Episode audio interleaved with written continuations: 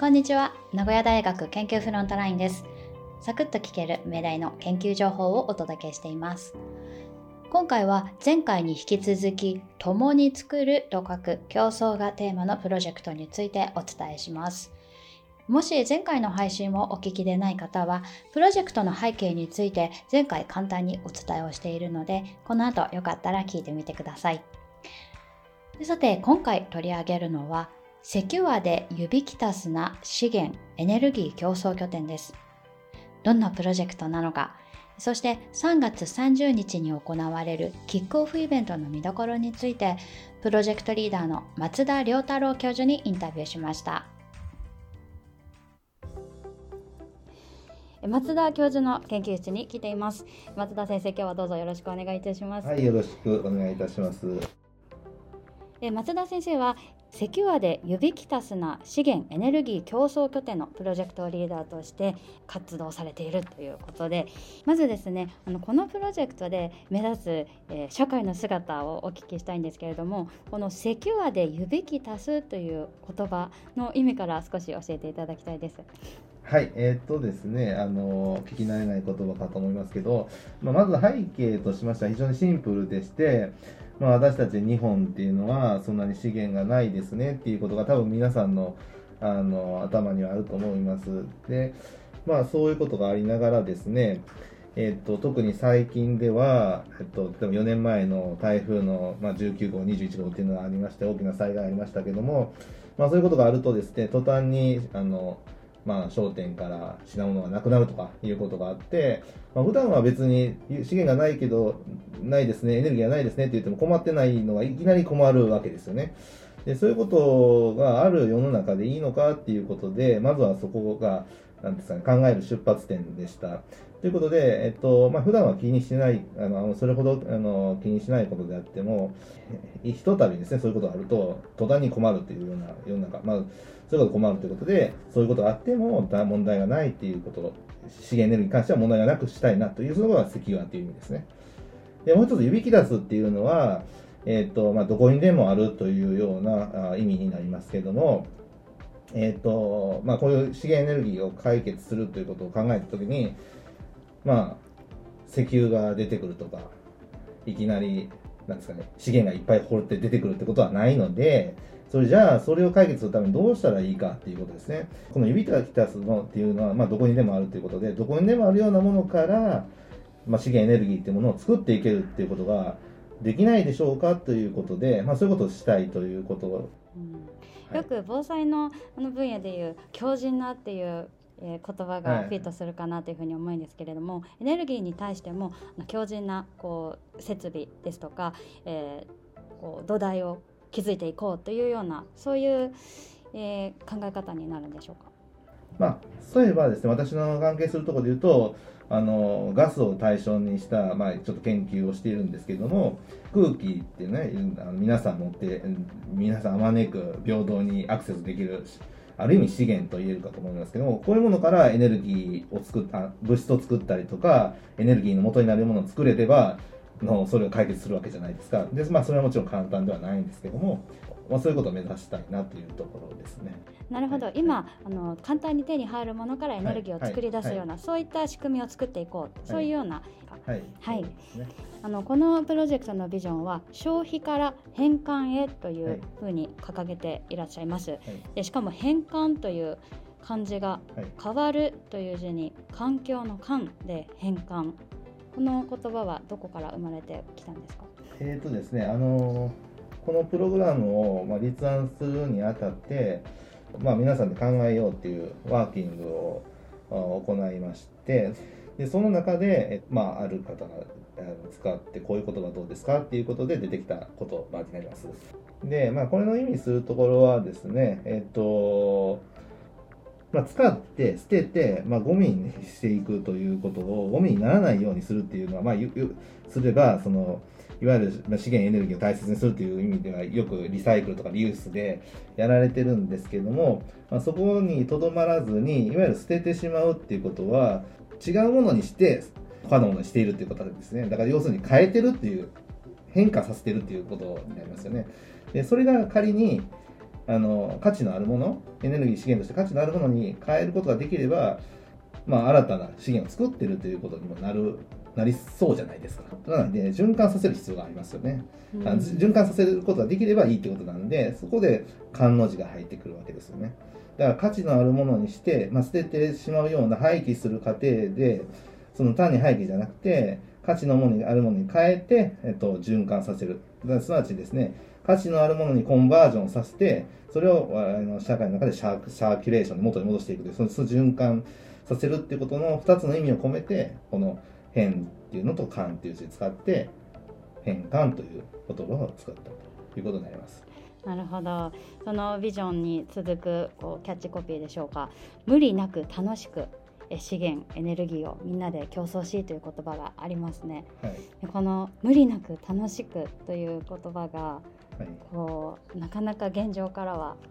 い 想像が難しいなというふうに思うんですけれども、この先生が考えられるその変換がこう定着したような世界ではこう人々がこう無理なく楽しくその変換というものを受け入れてる、まあ、そういったものを目指していくということなんですか？はい、よくサステイナブルっていうことがね、今よく使われますけれども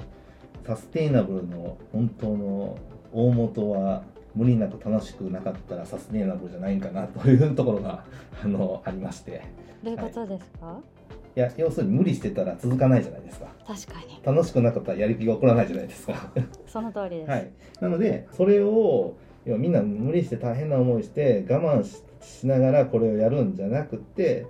無理して我慢してしんどい思いしてやらないといけないっていうことになるとあの本当にそれを中心に考えているこの問題に対して常に日頃問題意識を持って考えてる人にとってみたらできるかもしれないんだけどもこれこのプロジェクトであの多くの市民の皆さんに参加していただいて社会を変えていくというプロジェクトなんで、まあ、その広く受け入れてもらうためにはですね、えっと、そしてそれが持続可能であるためには無理なく楽しくなかったらやらないでしょっていうところですね。うん。はい。それをそのエネルギーということは電気ですとかガスとかこうそういったところでこうやっていこうっていうことなんですね。はい、で電気ガス。えあ熱ですね。あで熱ですね。はい、電熱ですけどもそういう資源エネルギーを、まあ、競争していくっていうことを我々の拠点でやりたいなというふうに思っていますこのプロジェクトを多様な研究者がいる命題が中心になっていく、えー取り組んでいくズバリ強みというのはどこにあるでしょうか？このテーマに沿った形の、えっと先先最先端の先生方に集まっていただけるっていうそういう先生方がいらっしゃったっていうことが、まあ、一つの強みではあるんですけれども、えっと、それ以上にですねその一つの研究成果が上がるっていうよりも多くの人をまと巻き込んでいくあるいは次世代の担う若者ですねの、えーにこれに共感してもらって取り組みを広く世の中に広げていくっていうことが必要になります。でそういう意味で言うと名古屋大学は、まあ、国立大学では唯一の併設型中高一貫校っていうものがありますありまして、まあ、そちらの中高生そこを代表としましてね中高生にもアクセあのこういうものをプロジェクトを広げることができるっていうのは一つ大きなところかなと思います。でこのプロジェクトは10年間で、えー行っていくというふうに認識をしていますあの10年間って長いようですけれども今の先生のお話を聞くとすごく大きなプロジェクトなので10年間でどういった動きがあるのかちょっと教えてほしいなと思います。少なくとも10年後にはあの皆さんが資源エネルギーを作り出しているというふうな思いを持ってもらえるようなになればいいなと思っています。私たち今まで物を捨てて使って消費することは消費者と呼ばれてるじゃないですか。でエネルギー資源を作ってる人たちって自分たちは作ってると思ってないじゃない。ですか？基本的には。エネルギーを作っている人というのは、えー電力会社だったり、えーガス会社だったりそういう人たちのことですかそういうふうに思うじゃないですか、えじゃなくて、えっと、例えば太陽光発電であればみ皆さん家で作っ作ってる自分が作ってるっていうのはイメージし少しはあると思うんですけども、まあ、それだけじゃなくて例えばガスに関しても電気に関しても熱に関してもいろんなリエネルギーリソースその他の資源そういうものを皆さんが作り出しているかですね生産者側に回っているんだっていう意識がの変革があればこの拠点の一つの成功なんじゃないかなっていうふうには思っています。ーなるほど。それのためには物理的な何かシステムも必要ですし、はい。ね、人がこう、思考を変えていくっていうところも必要になってくるということなんですね。えー、このプロジェクト参画されている組織っていうのはどのような機関が、えー、参加されていますか、はい。えっとまあ、具体的にはあのホームページとか見ていただければと思うんですけども今申し上げたあの熱電気ガスに関係するような企業さんであったりとかあとは、まあ、あのこれは市民の皆さんにもご参加いただくということになりますので、えーと、自治体さん、えー、名古屋市さんに入っていただいてますし、えー、4月以降はまたまたあのさらに増えていくというふうに、えー、の予定です。はい、そしてこのプロジェクトは3月30日にキックオフシンポジウムを控えていらっしゃいますね、はい、まずはですねこれあのキックオフなのでとにかくこういうものが始まったんですよっていうことを知ってもらう。こちらに参加している関係の機関の方々にはもちろんなんですけどもこちらの名古屋大学の学生さんにも見てほしいしそこのから先の周辺のえーと、方々にも見ていただきたいなというふうには思っています。あ学生もあの市民も参加してほしい参加の対象としてお考え、ということですね。見どころやあの聞きどころなどありましたら教えてください。はい、えっと、まずは取り組みの紹介火山学機関様があのどういうこれに関連することで、えっと、取り組み紹介していただきますので、えっと、その中にはあのたくさん面白いこともあると思いますのであのトピックとして聞いていただければなというふうに思っております。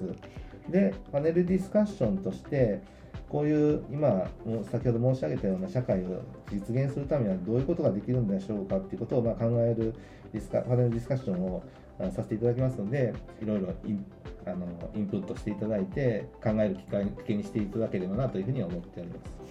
このキックオフシンポジウムでたくさんの新しいアイデア生まれるといいなと思います。松田先生今日はどうもありがとうございました。はいありがとうございました。セキュアで指キタスの資源エネルギー競争拠点キックオフシンポジウムは3月30日木曜日午後1時から4時まで名古屋大学東山キャンパスで開催します。オンラインでもご参加いただけます。事前申し込み制で締め切りは3月28日ですご興味ある方、どなたでも概要欄のリンクからお申し込みいただけます。松田教授が話していた変換について考えを深めたり、アイデアを膨らませにぜひいらしてください。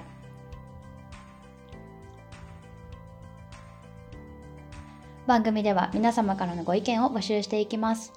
ご感想や取り上げてほしい話題など、概要欄のご意見フォームからぜひお聞かせください。名古屋大学の研究者の皆様、ご自身の研究を取り上げてほしいというリクエストもお待ちしています。それではまた次回まで。さようなら。